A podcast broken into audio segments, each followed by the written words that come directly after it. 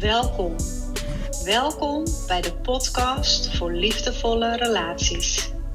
Mijn naam is Claudia Krumme en ik ben oprichter van Counseling Center Changes. Ik begeleid mannen en vrouwen bij relatie- en liefdesverslavingen. Ik ondersteun mensen bij het loskomen van verslavende relaties, verlatingsangst, bindingsangst en codependency. Wat maakt dat het zo moeilijk is voor sommige mensen om te huilen? Ik had vorige week een podcast opgenomen waarin ik vertelde dat onder leegte, eenzaamheid en bedroefdheid ook vaak um, liefde en vreugde te vinden is. En om daar toegang toe te krijgen, is het van belang dat je ook de leegte en de eenzaamheid en de bedroefdheid kan doorvoelen en kan uiten uh, door middel van tranen. Hè, tranen zijn het smeltwater van de ziel en helpen je om te ontladen, helpen je om gebeurtenissen te verwerken en weer terug te komen bij wie je daadwerkelijk bent. De bron van liefde en vreugde. Misschien heb je het me wel eens eerder horen zeggen. Toen kreeg ik uh, in mijn mailbox de vraag van, maar wat nou als het je niet lukt om te huilen? Uh, er zijn veel mensen die het moeilijk vinden om hun tranen daadwerkelijk te kunnen laten stromen. En ik ken dat gevoel wel. Ik ken dat gevoel wel dat je voelt van er zit wat, maar ik weet niet hoe ik het echt tot uiting kan laten komen. En vaak komt dat omdat je het niet gewend bent. Omdat je geleerd hebt, misschien wel van huis uit, hè, dat huilen alleen voor meisjes was. Of dat huilen uh, zwak was. Of hè, dat huilen bij jullie thuis in ieder geval niet de norm was. Um, hè, ik kan het zelf best heel goed, maar ik heb het ook geleerd door de jaren heen. Hè, dus het is ook oefening baart kunst, zoals met alles. Uh, gaat dat ook op bij het oefenen van het uiten van je gevoelens. En um, hè, dus enerzijds kan het te maken hebben hè, met de opvoeding waar je vandaan komt. En anderzijds kan het ook te maken hebben dat er een blokkade um,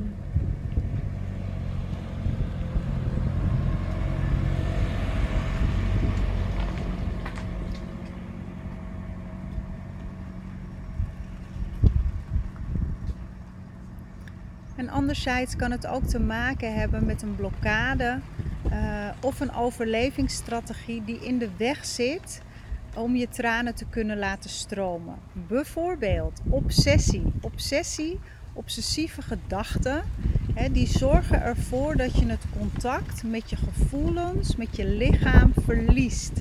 Waardoor je enorm in je hoofd gaat zitten en het dus niet lukt om je gevoelens te voelen. Um, maar ook alle andere overlevingsstrategieën die er zijn. Uh, dus bijvoorbeeld het oud-acten van verslavingsgedrag of uh, pleasen, aanpassen, verantwoordelijkheden overnemen, noem maar op, zijn allemaal overlevingsstrategieën die ervoor zorgen dat je je gevoelens niet hoeft te voelen. En dat je ze ook niet kunt voelen.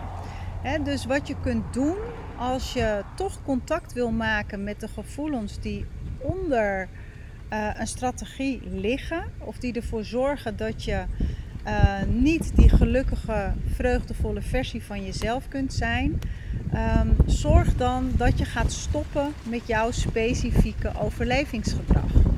Dat is één. Twee is uh, ga vertragen en ga in de stilte. Wanneer je dus stopt met iets te doen um, en in de stilte te gaan, dan vergroot je de kans om contact te maken met je gevoelens. De derde tip die ik voor je heb is om te gaan ademen. Heel diep in je buik te gaan ademen. als je ziet wanneer mensen bij ons um, een verbonden ademworkshop doen of tijdens een van onze retreats, dan zie je dat bij de meeste mensen, of eigenlijk bij allemaal wel, er een moment komt dat, we noemen dat ook wel, dat de dijken losgaan. dus dat echt de tranen die heel diep opgeslagen liggen in iemands onderbewustzijn, dat die vanzelf naar boven borrelen uh, en geuit willen worden. dus energetisch uh, zetten die gevoelens zich vast in je lichaam En de adem die helpt je als het ware om die gevoelens, om die blokkades los te ploppen. Uh, zodat die gevoelens weer kunnen stromen, geuit kunnen worden, geïntegreerd kunnen worden en daardoor dus ook losgelaten kunnen worden. En waardoor je je dus bevrijd voelt en weer toegang krijgt uh, ja, tot vreugdevolle en liefdevolle gevoelens. Meditatie, uh, tip 4, kan ook ontzettend helpen om weer te verbinden met datgene wat er is. vaak worden we opgeslokt door de hectiek en de drukte van de dag. Ook dat we dus heel erg in ons hoofd gaan zitten. En in de stilte, in de meditatie, maak je weer contact met datgene wat er echt aan de hand is. En als er op dat moment leegte, eenzaamheid, somberheid of verdriet of wat dan ook is, dan maak je daar contact mee en komt het vanzelf naar boven.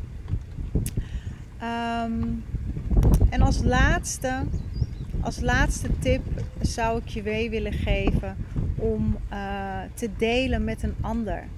om een ander deelgenoot te maken van wat er in jou leeft. wanneer een ander mij vragen stelt, en een therapeut kan dat denk ik het beste, maar ook met vriendinnen werkt het vaak heel goed. Wanneer een ander jou de juiste vragen weet te stellen, ehm, dan komt ook datgene naar boven waar jij last van hebt of waar jij je druk over maakt. dat borrelt dan vanzelf naar boven en dan gaat dat ook gepaard met mogelijk wat tranen. wij gebruiken in onze therapie uh, de zogenaamde mesbrug. En de mesbrug die staat voor mind, de M, de E van emotions en de S van somatic. En dat wil dus zeggen dat we gaan afdalen en gaan onderzoeken van welke gedachten spelen er nou in iemands hoofd. En welke gevoelens worden er aangeraakt. En waar in je lichaam kan je dat voelen.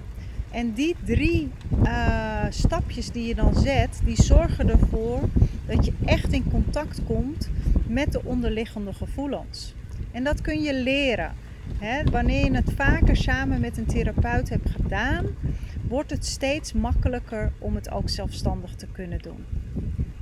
Dus ga hier lekker mee aan de slag. En ik gun jou ook om uh, je gevoelens en je tranen lekker te uiten en te laten stromen, zodat je daarna weer kunt genieten van, uh, van het leven. Doeg! Super bedankt voor het luisteren naar deze aflevering. Heb je iets gehad aan deze podcast? En denk je dat het ook waardevol voor een ander kan zijn? Deel het dan gerust op social media of aan iemand persoonlijk, op WhatsApp of op Messenger. Op deze manier draag ook jij een steentje bij aan mijn missie. Het is mijn missie om zoveel mogelijk mensen te ondersteunen bij het helen van trauma en oude wonden zodat iedereen een gezonde relatie met zichzelf kan ontwikkelen en van daaruit ook met anderen. En heb je nou het gevoel dat je meer nodig hebt dan alleen luisteren naar mijn podcast? Neem dan een kijkje op een van mijn websites en onderzoek welke vorm van ondersteuning het beste bij jou past. En kom je er alleen niet uit? Stuur ons dan een mail, dan kijken we graag met je mee. Voor nu wens ik je een liefdevolle dag toe en tot volgende week.